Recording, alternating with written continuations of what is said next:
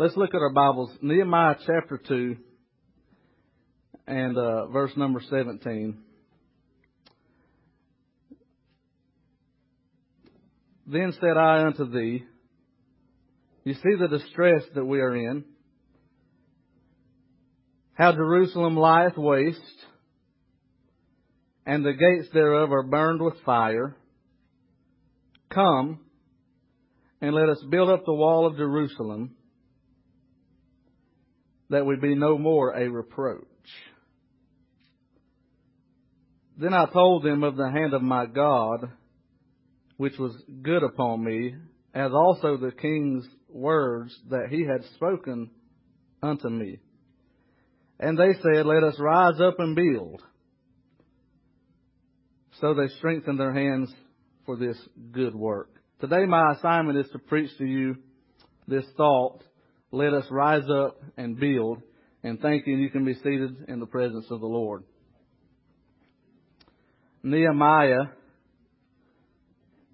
was facing tragedy along with his fellow national citizens. Uh, the nation of Israel was in trouble with God. Their city, their capital city, Jerusalem, lying waste.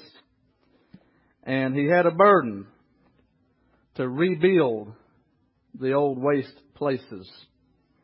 He knew that what they lost was more valuable than what they currently had, and it was worth going back and getting what it was that they lost. And, and I see some striking similarities between the condition of then Israel and Jerusalem and now the church today. I believe that Jesus, when he said, upon this rock, I will build my church and the gates of hell shall not prevail against it. I believe every word of that, but I also want to say that it has not come without a fight from the gates of hell. And unfortunately, in many places today, where people gather together and claim to gather in the name of Jesus, they're doing anything but church. It seems like our culture has uh, fallen head over heels in love with the ways and methodologies and philosophies of this world. And it has crept into our churches today. And so I see symbolically that many churches today lie in waste. They are as the Laodicean church was described, I believe it was, that they said that they was, that they were rich. They said that they were increased with goods. They said that they had need of nothing. But Jesus told them that you don't know that you're naked and miserable and poor and blind and naked. And today, could it be that too many churches are naked, miserable, poor, and blind, and all that, and they're clueless. Because they have everything that money can buy and nothing that money can't buy. They've got their buildings, they've got their carpeted pews, they've got their carpeted, uh, uh, they got their floors carpeted, they got air conditioned buildings, they got all the programs, they can buy any talent they want. They got their banks filled, their coffers filled, and they got all this stuff. And yet they are deficit when it comes to the power of God to deliver people from their sin and to heal the sick. Can I get an amen? And churches today say that they are rich and increase with goods and they boast of their uh, grandeur and they boast of their uh, influence in the community. But little do they know that they have lost their witness. They have lost their ability to influence the culture. They have lost their ability to be light in a shining, uh, a shining light in a dark world. They have lost their saltiness. And Jesus said, if, the, if uh, therefore your salt loses its savor, it's thenceforth good for nothing but to be cast out and to be trodden under foot of men. I describe for you too many churches today when I say that. There are too many, and uh, mark my words this morning, listen to me, there's no church that is immune to that happening to them. It could happen here just as easily as it could happen anywhere, where churches end up being more like a social club or acting more like a moose lodge than they do the church of the living God. Amen and, and, and we have our methods and our routines and our preferences and we just program God oftentimes right out the door and we may be financially uh, well off and, and we may be even doing okay, some of us health wise, uh, but we're spiritually bankrupt. We lie in waste in our souls. We are as uh, the children of Israel who wandered around in the wilderness where the Lord gave them what they wanted, uh, materially, but he sent leanness to their soul. And no matter what they did, it never satisfied their soul. And you can have all the money that this world has to offer. And you can have all the power and prestige that this world has to offer. But if you don't have peace with God through the Lord Jesus Christ, you are bankrupt. You could be Bill Gates. You could be any of those billionaires uh, that, that play people like puppets with all their monopoly money. And you can be that powerful. And yet if they don't know Jesus Christ, they're just as empty on the inside and they are bankrupt in terms in the eyes of God. Amen. And many times our churches end up in a spiritually bankrupt situation where we make it about me and mine and us and, and we, we become callous towards the world that we have been called to reach. And instead of reaching out with the love of Christ uh, and with character and dignity and grace, we become cynical and cruel and cold, and we begin to respond to, uh, to lost people the way they would respond to us. But somebody's got to be more spiritual than that. Somebody's got to be willing to take the blunt a little bit. Somebody's got to be willing uh, to go to the cross like Jesus did. Jesus said uh, uh, to take up your cross and follow me. That means there's going to be a price to pay to serve God. And it's going to hurt sometimes to love people who hate you and love people who hate God.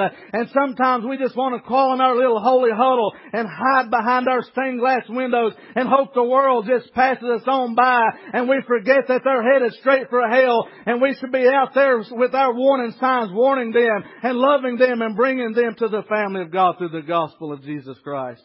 But many churches today have learned how to have quote unquote church whether God shows up or not. They have figured out how to develop a systematic routine, uh, and they wouldn't know the presence of God if He sat down in their lap. Amen. I mean, it's kind of like Samson who, uh, who uh, went further and further away from the presence of God. God had an anointing on Samson, uh, but Samson kept dabbling in sin. And one day Samson woke up just like any other day, and the Bible said it this way in the King James Bible, and he wist not that the Lord had departed from him.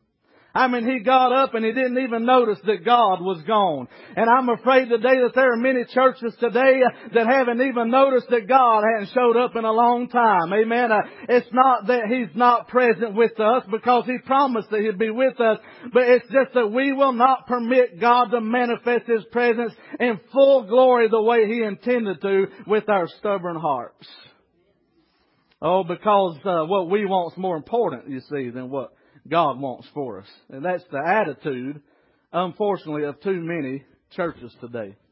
And it's a warning to Washington Heights Baptist Church that we need to pray against the lure and the temptation of Satan to come into our camp and to rob from us something precious, uh, which is a zeal for God and a hunger and a thirst for righteousness.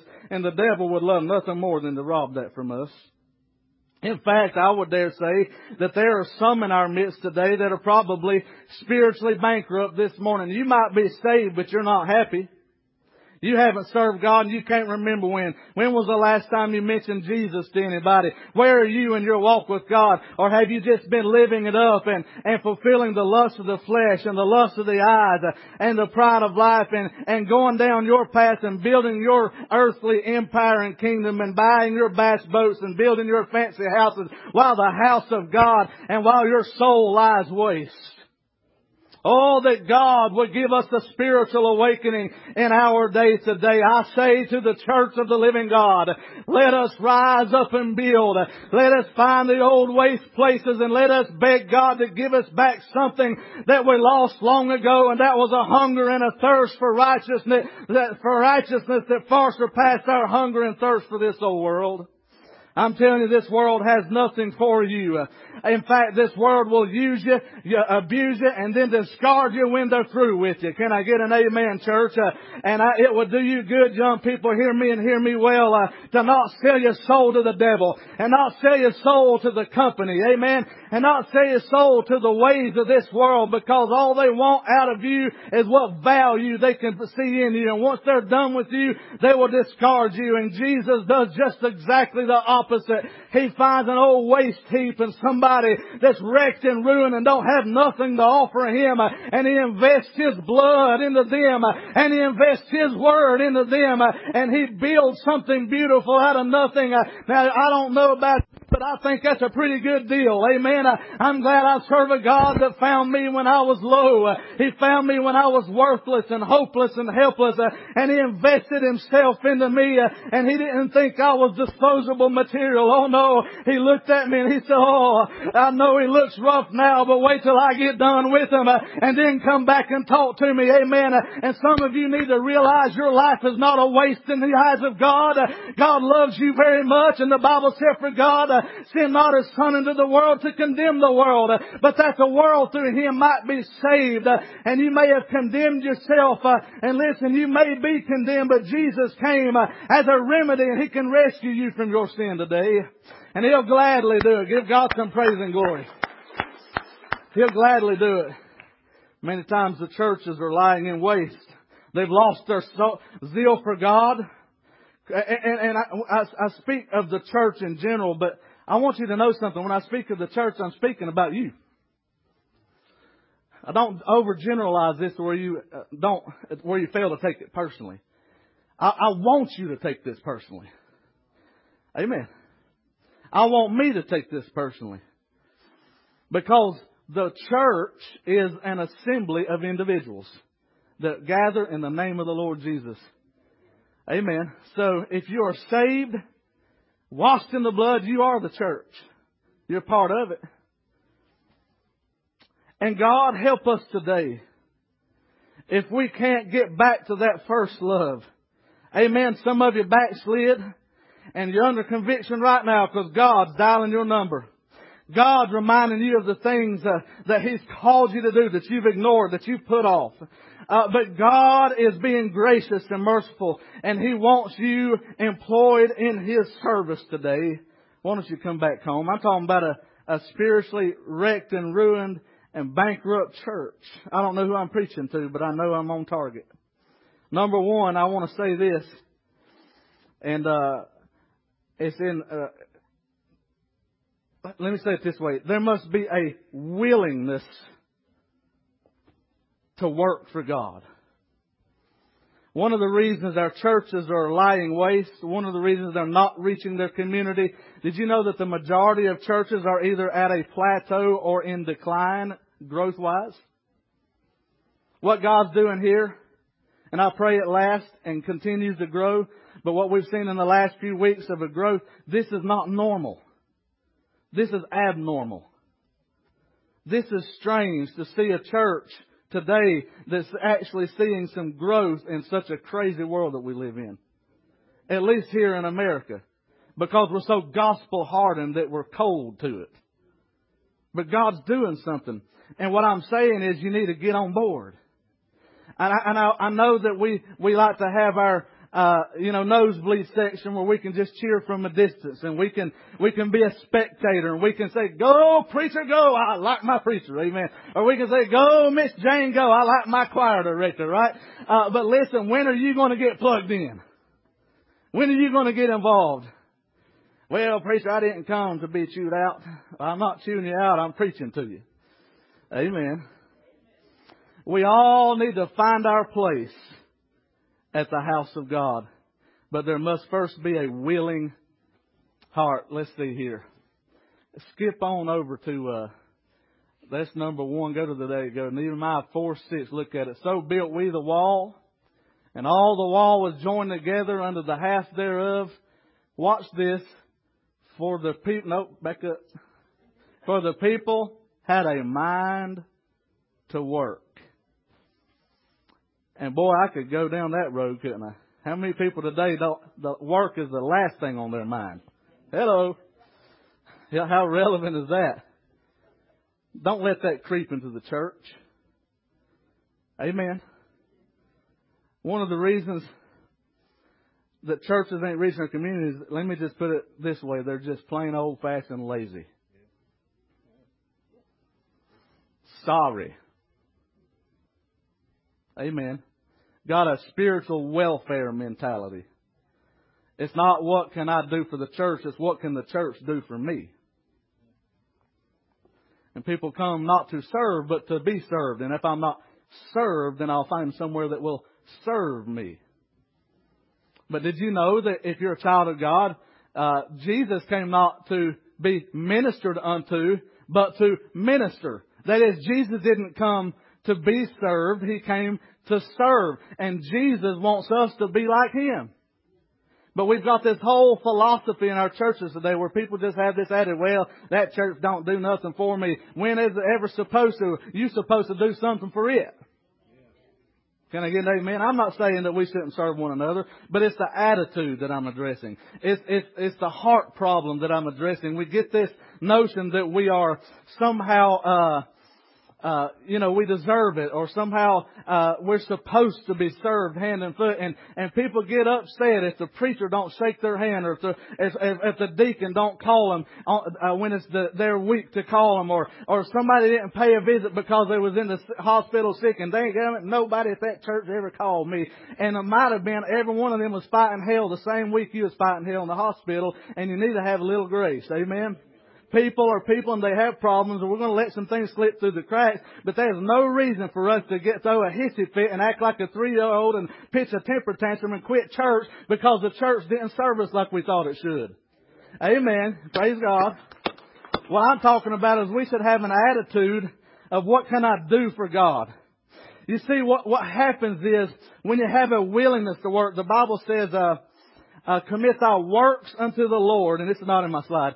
Uh, commit thy works unto the Lord, and thy thoughts shall be established. If you will commit your activity to the work of God, you won't have time to be distracted by wayward thoughts. You can preoccupy your thoughts by involving your work in the work of the Lord. Some of you just need something to do for God. And you quit all your bickering, you quit all your complaining, you quit all your backbiting and running people down and gossiping because you don't have time for none of that. And I'm just saying there's plenty to do around here and if you don't know what to do, come talk to me after the service and I can give you a list 10 miles long. Amen. But uh, it's a it's a mindset. We got to be willing to do the work, and thank God for working people. And I want to say right now to this younger generation coming up, the ones that have good work ethic, I thank God for you and I salute you. Amen. Because that's harder and harder to find nowadays. But listen, uh, if you keep letting other people pay your bills, uh, sooner, sooner or later they're going to control your entire life. And you'll be imprisoned by your own uh, unwillingness to actually put forth some effort for yourself. Amen. And it's time that we raise up a generation that has a mind to work. You country folk have used this expression, well, I have a good mind to fill in the blank, right? I have a good mind to go to Walmart. I have a good mind to, and we got it wrong right there. We, most of us don't have a good mind. Usually it's corrupt, ain't it? Usually we got our mind on th- crazy stuff. But I'm telling you, what will fix a lot of our distractions is if we would commit ourselves to doing something for God. Amen. When was the last time God stirred your heart to do something for the kingdom and you took it upon yourself as a commission from God that was your personal ministry that if you didn't do it, it would never get done and you committed yourself to your very last breath to do that for God? Is that foreign to you? It ought not to be. Amen. It ought not to be, but there's many today. Well, I don't know what I can do for God. Well, you know what? The Bible says that if you'll seek Him, you can find Him. Won't you talk to God about that a little bit? He's the one that created you. He knows what your gift set is. He knows how you're thinking. He knows the way you operate and the way you function. He's got just the place that you'll fit in the kingdom. But you've got to have a mind and a willingness to do actual work. Because listen, the bills don't pay themselves around here. Amen. Somebody's got to get up and go to work uh, so that we can take up an offering and and so that we can uh, cover the expenses of ministry. Amen. Uh, this thing just don't happen by itself. And most of you good, hard-working Americans, and I thank God for you. But I'm telling you something. We need to transfer that zeal that we have for a paycheck on payday for a zeal that we have for the Lord. Amen. If you were as motivated uh, to to be uh, effective and useful for God in the kingdom as you were to get a paycheck, how would that change your spiritual life? If you were as committed to seeing this church grow and prosper and reaching the lost as you were making sure you kept a good job and uh, climbed the corporate ladder, how vastly different would our churches be today? It's something that we got to commit to. It's something that we got to be willing to do. Amen.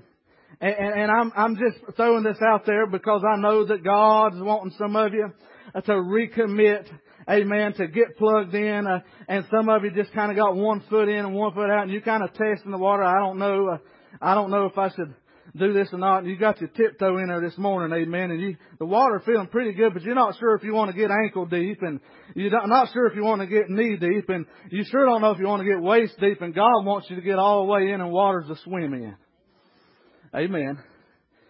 And, and here's the thing. Well, I'm afraid I'll be hurt.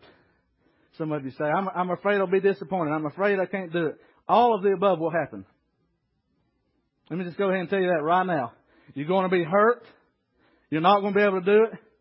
And things are going to go wrong. Alright, now what? Still do it. Amen. Still do it. Because the kingdom of God and the work of God must go on because we're fighting the very forces of hell and darkness to do it. Why do you think everything goes haywire every time you try to do something for God? Because the devil wants to stop you. More on that Wednesday if you'll be here at noon. But the devil wants to stop you. And he'll give you every excuse in the book. You've Got to have a mind to work. Let me go on to my next point. Number two, Jesus must always be the main attraction. Amen. Jesus must always be the main attraction. Go to the verse here. Mark chapter 2 verse 1. Look at it again. He entered into Capernaum after some days and it was noised that he was in the house. I love that, don't you? Look what happens in the next verse. And straightway, or immediately, many were gathered together, insomuch that there was no room to receive them. No, not so much as about the door. Now what attracted them people to this meeting? It was Jesus. And Jesus, it wasn't just, how do I say this? It was, it was, it was who Jesus was. It was what Jesus could do for them. Right? And Jesus said, if, if I be lifted up from the earth, I will draw all men unto me. You want to know what drawing power we have to pull people into the church? Preach Jesus. Live Jesus. Do Jesus. Amen. Be like Jesus if we if we drop our cynical attitude and our pharisaical attitude and and quit snubbing our noses at people, amen, and quit acting like we're better than people and tiptoeing around them like they're going to give us a disease and walk up to them and give them a big old bear hug and and pray over them and love on them, amen, and start doing what Jesus did, you might be surprised at how many people might show up for church. In fact, it'd fill the house. We'd have to knock out walls and build on if we start loving like Jesus loved and doing like Jesus did. Amen. Jesus must always be the main attraction. Not the lights, not the camera, not the action, not the music, amen, not the programs, amen. Uh, and look, we ha- we don't have no problem with any of that, but we must always remember that Jesus Christ is the one that has the preeminence. And if Jesus ain't lifted up, everything we're doing is in vain. Amen. Point number three. Well, that ain't point number three, but we'll cover it back up. Let me look at that. Hey, y'all, I'm getting used. To, I, I'm not used to pointing, preaching my sermon with a slide up, but I'm going to get used to it because some of you enjoy it. Amen. What happened in this text that we just read in Mark chapter two? They praised him. They preached him. Jesus was praised. Jesus was preached, and then they patterned after him. Something for you to think on. Amen. And if we'll praise him and preach him and pattern our lives after him, that's the recipe to explosive church growth. Next slide. Number three, there must be an outreach to the lost and the hurting. There must be an outreach. And I thank God for what we've seen already just in the short time that we've been here. This church has a heart to reach out. And that's one of the reasons I'm here. Because I was praying, God, pair me up with some people that are hungry to reach their community. And if you haven't noticed that yet, you're just blind. And I know every church has its problems. And I know you could probably be nitpicky and tell me some, something that went wrong and something that somebody said or did. But let me tell you something. That's going to be like that everywhere. Amen. What I'm sensing is there's a move of God. And people are hungry not only to grow in the Lord, but to reach their community. Now let's look at these verses. Isaiah 58:10. And if thou draw out thy soul, this is what God says to do. If you draw out your soul to the hungry, and satisfy the afflicted soul. Then shall thy light rise in obscurity, and thy darkness be as the noonday. Verse 11. And the Lord shall guide thee continually, and satisfy thy soul in drought, and make fat thy bones, and thou shalt be like a watered garden, like a spring of water whose waters fail not. And they that shall be of thee, that's our youth department. They that shall be of thee shall build if you want them to get zeal for God, mom and daddy, you get zeal for God. Mom and daddy, if you, grandparents, if you want your grandkids to, to have zeal for God, you better lead the way. Well, I tell them to do as I say, and not as I do. Well, you hypocrite. You know what? The kids can spot a hypocrite quicker than anybody. Because they know the real you when you're at home and nobody else is looking. Amen. I don't expect you to be perfect, and, and God don't even expect you to be perfect because you're still made of, uh, you're just nothing but a glorified mud ball, to be frank about it. Amen. Me neither, right? He took the, the, the dust and breathed into, uh, the dust, right? Uh, he formed man of dust and breathed into his nostrils and he became a living soul. We ain't nothing but glorified mud balls. Amen. We ain't got nothing to boast of but him, right? And that's like, that's all of us. But let me, let me tell you something.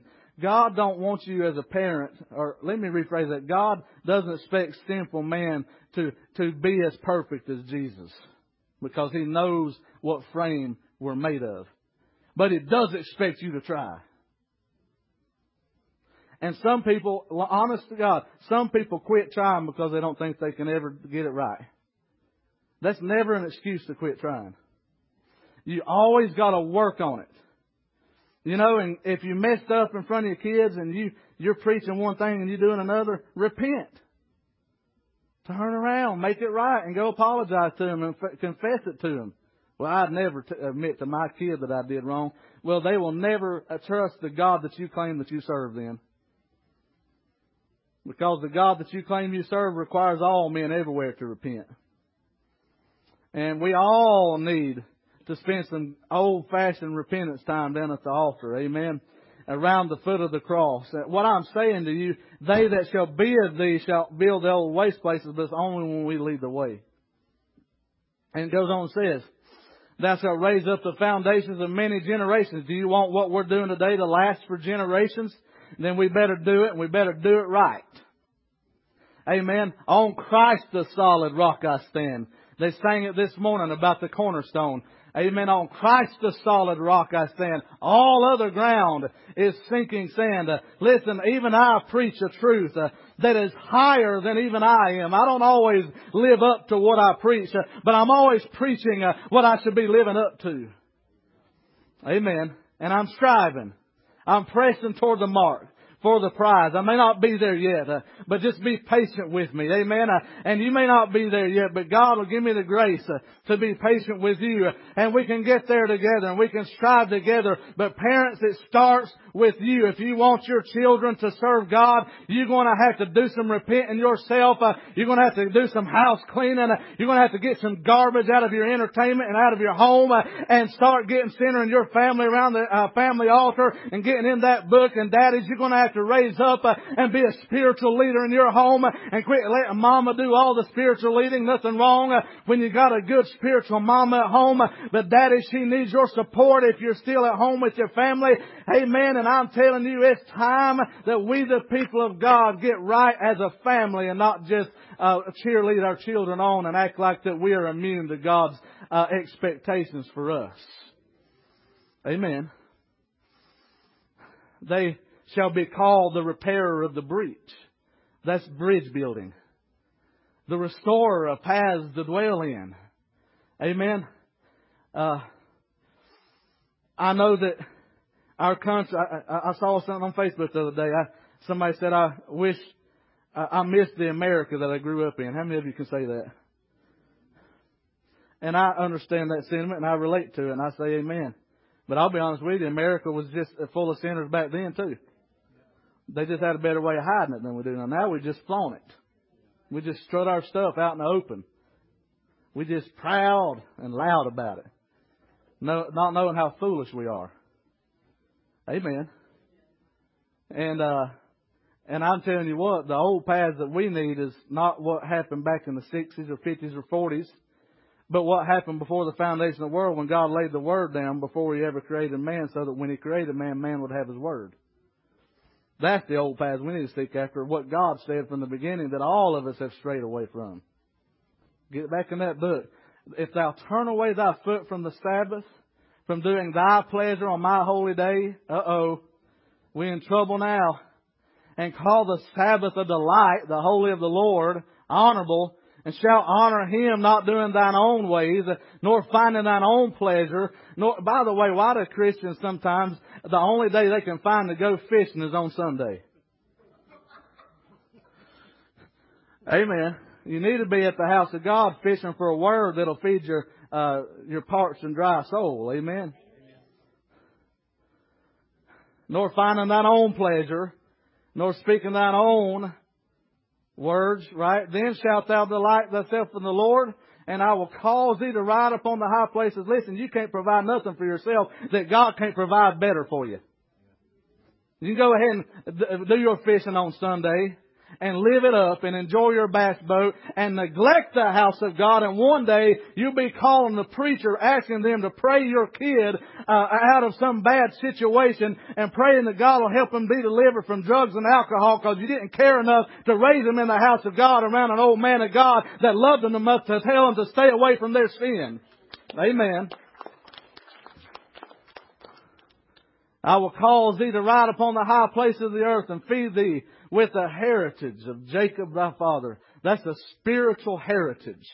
For the mouth of the Lord has spoken it. God said, in other words, God can bring it all back. God can bring back what was lost. America don't have to settle for what is. We can repent and turn to God and God can restore what was lost. And I know there's some things that will never be able to change.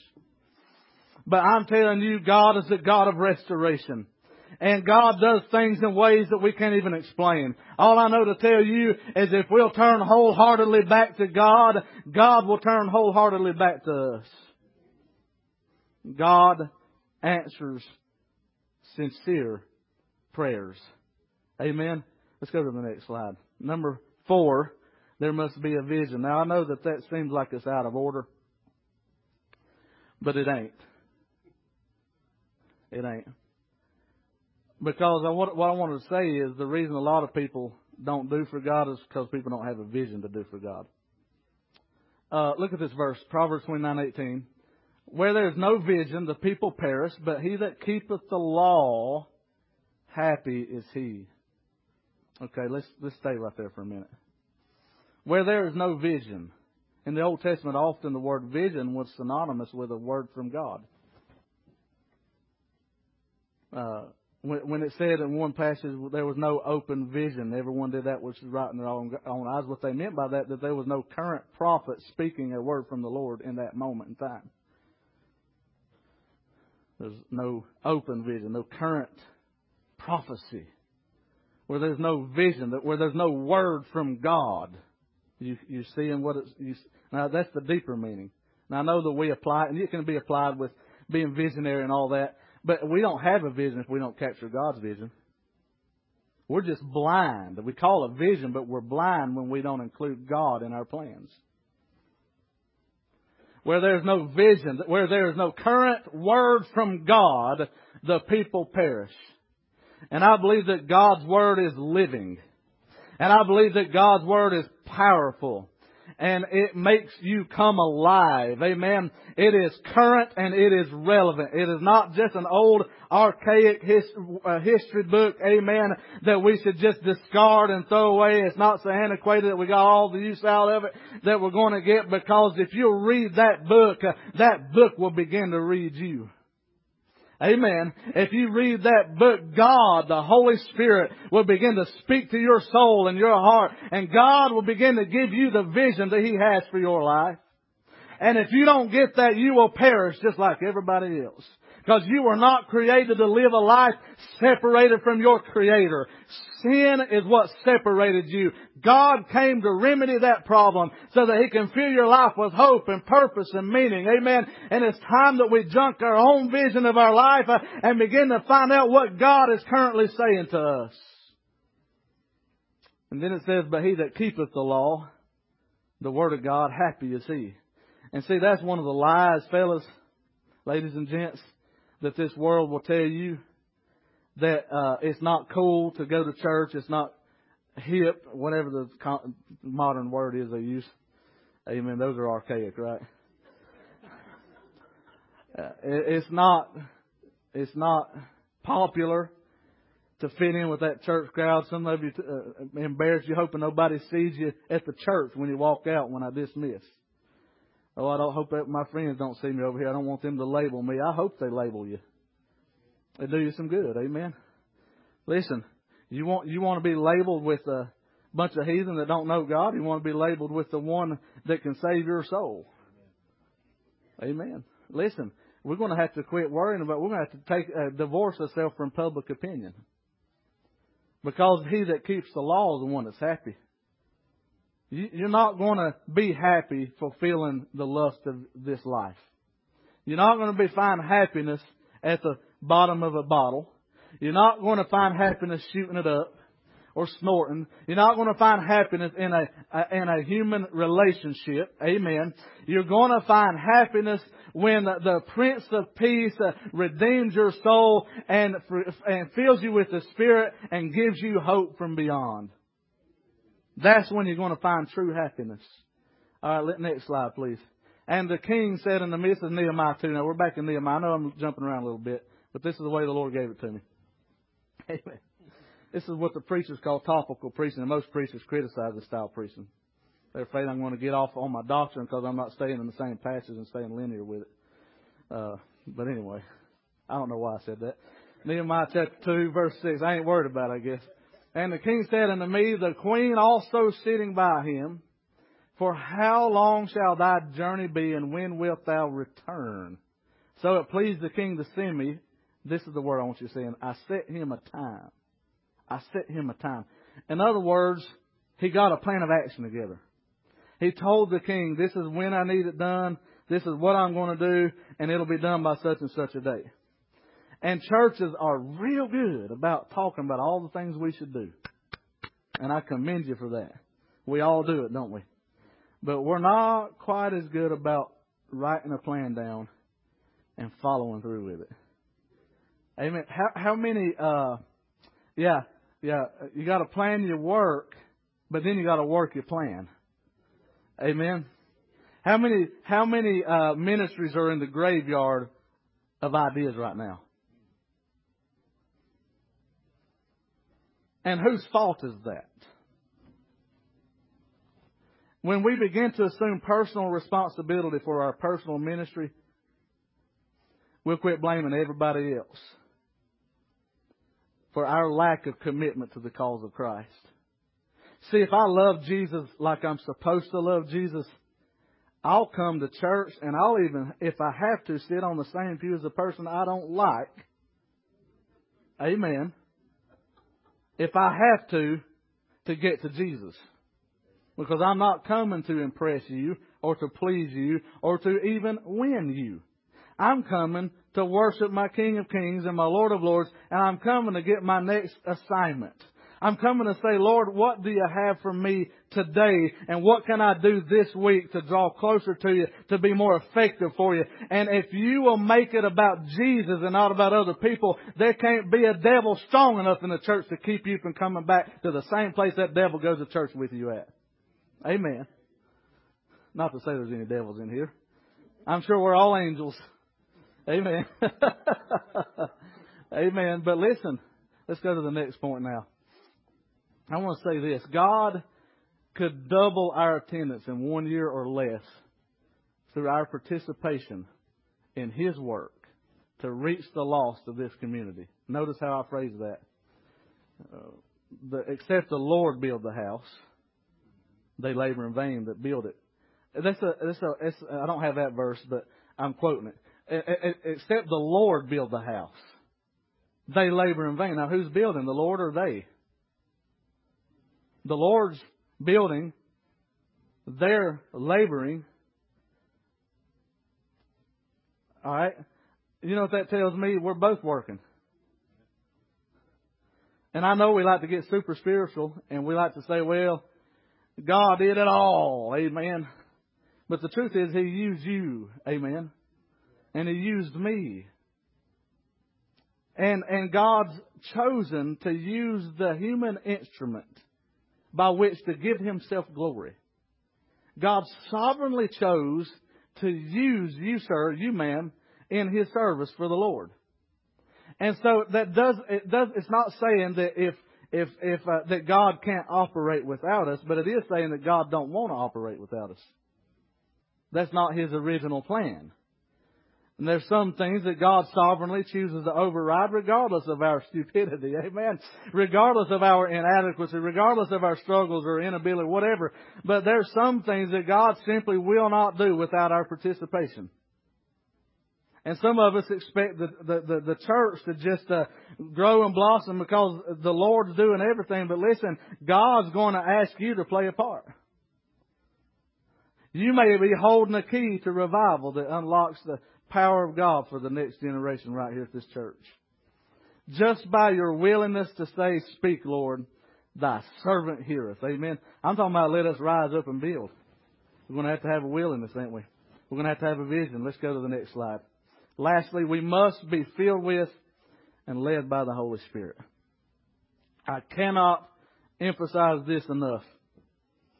And uh, I want to say this that for for whatever reason, and I'm sure there are many, a lot of Baptist churches are afraid to talk about the Holy Spirit of God. We don't want to preach too much on it or shout too much about it because we don't want to be labeled charismatic. We don't want to be labeled Pentecostal or Church of God or whatever. We're, I don't want them to think I'm a holy roller. Right? Am I telling the true church? We act so afraid of the third person of the Trinity, which is a pretty big deal. We ought to know more about him. We ought, we ought to study about him. We ought to seek to be filled with him. Amen. And we must be filled with and led by the Spirit. Now watch what the Bible says in Acts 1 8. But ye, Jesus, this was Jesus speaking to his disciples, but it can be applied to us today. Ye shall receive power after that the Holy Ghost has come upon you. Stop right there the Holy Spirit is sent to give you power to do the work that God has called you to do. For no other reason. To lift Jesus up. Of course, he points people to Jesus, but he's going to do it by giving you power to tell them about Jesus. That's the, that's the ministry of the Holy Spirit. Let me put it to you this way. If you go out in the parking lot and somebody stole your gas out of your gas tank while we was having church, and you go to try to, and I hope they didn't, amen. And you go to try to crank your vehicle, if there's no gas in the tank, your vehicle's not going to crank. There's no power source. Right? If a Christian is not filled with the Spirit of God, if you're on empty, there's no power source. You can do stuff in the energy of the flesh and never get much anything done. That's why churches can exist for a hundred years and never win one convert, never baptize one person. Because they're not operating under the, uh, the feeling of the Holy Spirit. They're operating in the energy of the flesh. And the energy of the flesh does not have the power to do the works of God. Amen. And you shall be, here's, here's the consequence of the power of the Holy Spirit in the life of a believer. Ye shall be what? Witnesses unto me. Alright, you want to know what the results of being filled with the Spirit are? You'll be telling people about Jesus. And if we're not telling people about Jesus, there's only one reason for that. We're either lost or we're, we're saved, but we're carnal and we're not filled with the Spirit. Because I said, the Bible said, this I say then, walk in the Spirit, and ye shall not fulfill the lust of the flesh. Amen. So think about this for a minute. And I'm still preaching, but I'm doing a little teaching too. He said, you'll be witnesses. And, and, and, and there are whole denominations that built entire doctrines out of trying to lead people to believe that the evidence of being filled with the Spirit of God is speaking in an unknown tongue. I want to say unto you that the evidence of being filled with the Spirit of God is speaking to a known tongue, the known gospel of the Lord Jesus Christ. Amen. And He can give you the power to preach to a, a people group that you did not naturally acquire their language. I believe that's very much what happened on the day of Pentecost. People heard them preaching in their own language. That was a miraculous event. But notice, the principal matter was that others would hear the gospel of Jesus Christ in their own language. And there's whole denominations so worried over the fact I've preached in Pentecostal churches that couldn't quite, they liked me good enough to preach me, but not enough to really put their sanction on me because they never heard me publicly speak in tongues. The whole time I'm preaching more Jesus than I preached anywhere and I was anointed to do it. And that's what attracted them to me, was they saw that anointing on me. They didn't understand how come this Baptist preacher sound like a Pentecostal, but he don't speak in tongues. It's because being filled with the Holy Spirit of God, uh, God's more interested in speaking to you in a language that you can understand that will wreck your world and change your life than you can, uh, uh than he is you coming to church and claiming to have some experience that you neither understood nor could appreciate. Yeah, amen.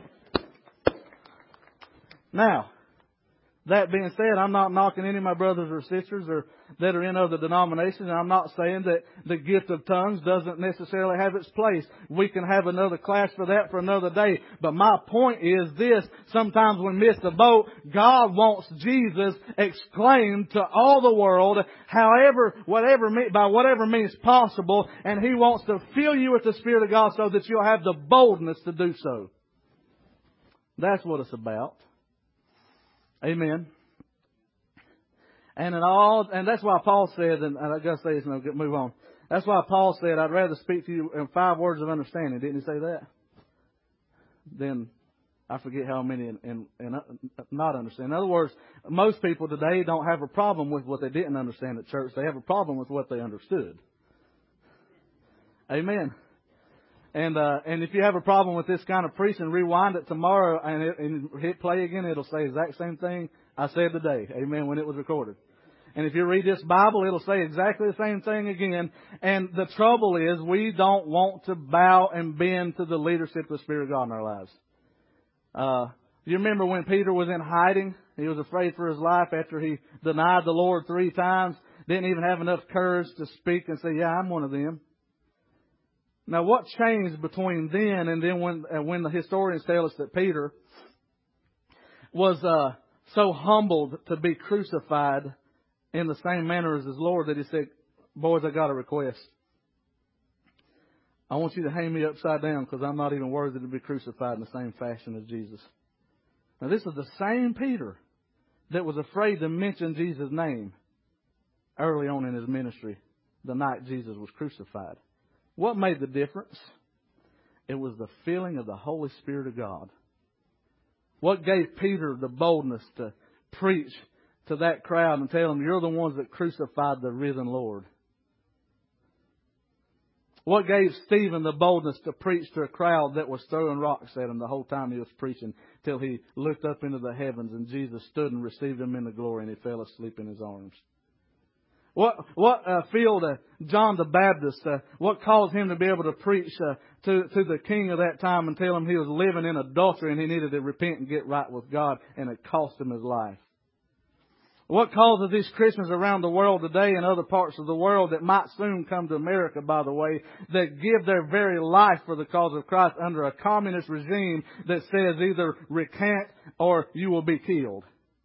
I'm telling you, the church of America is shallow. I'm afraid that we don't have enough feeling of the Spirit of God to resist such uh, an onslaught of attack. I mean, we, we get offended if somebody didn't call us on our birthday. Amen. And yet here are Christians around the world uh, that are being told that if you don't repent, uh, we'll rape your wife in front of you. And they're going through all kinds of torture and they're still refusing to reject the name of Jesus Christ. I'm telling you the difference maker is being filled with the Holy Ghost of God. And as long as we're filled with this world, there's no room for Him. You know what you're going to have to do to get filled? You're going to have to empty yourself. You're going to have to empty yourself before God Almighty and say, God, I'm filled with lust. I'm filled with sin. I'm filled with wicked and vain imagination. I'm filled with my desires and my wants. I'm filled with hatred and strife. I'm, I'm filled with uh, racism. I'm, I'm filled with all kinds of fear. Lord, I'm coming to the cross to be cleansed uh, and I'm coming to the cross that you would take that away and replace it with yourself. And what happens then is we'll be witnesses everywhere we go Jerusalem, Judea, Samaria, uttermost parts of the earth. There will be no limit to where you'll take the gospel when the Holy Spirit fills you up. Amen. Let's go to the next slide. I'm going to bring it to a close. The key to building a church is building the people. Let's build one another up. And Let's build up our community under the leadership of the Holy Spirit of God. Amen. And I want to ask you a question personally. Don't have to raise your hand or anything. Where can you get involved that you're not? Some of you got a beautiful singing voice. You need to use that talent for the Lord. Get in the choir, do a special. Amen. Callers ain't the only ones that can sing around here. Somebody needs to step up. What about personal soul winning? What about visitation at the church? What about starting a follow up ministry. If you notice somebody missing, call them up. Pray for them. Find out why they're gone.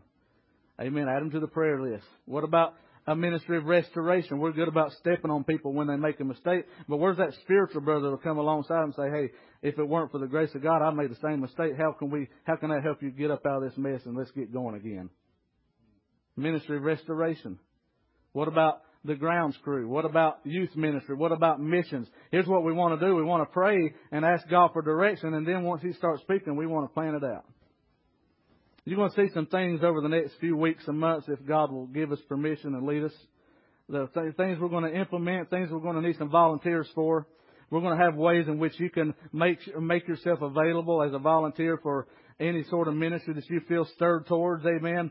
And we just need a church uh, that's willing and able to do whatever it is the Lord says we need to do, amen. And, and so I'm I'm eager and I'm excited, and I say unto you, church, let us rise up and build. But I'm going to say it to you right now, I can't do it by myself and I don't think you ever expected me to. Thank God for those of you that have already showed that you're involved. But we're recruiting help. Amen. If if I could, if there was one more person today that's been sitting on the sidelines, that's been disengaged, that will step up and say, you know what, it's time I get back in the fight. I'll be a happy camper. Amen. Uh, if there was just one, but what if there were ten that said, you know what, uh, I've been kind of uh, cruising on easy street and I've just been showing up, but I've not been helping, I've not been tithing, I've not been giving, I've not been doing much of anything, and there is some things I can do, and I really got more time. If I were to be honest, I pretend like I'm too busy, but the the real excuse is I just don't want to do it. Amen. Just not willing. And what if the Holy Spirit would have changed your heart today? What would that? How how how different would this church look a year from now if everybody, and I do mean everybody, did their part? Let us rise up and build. Everybody stand your feet.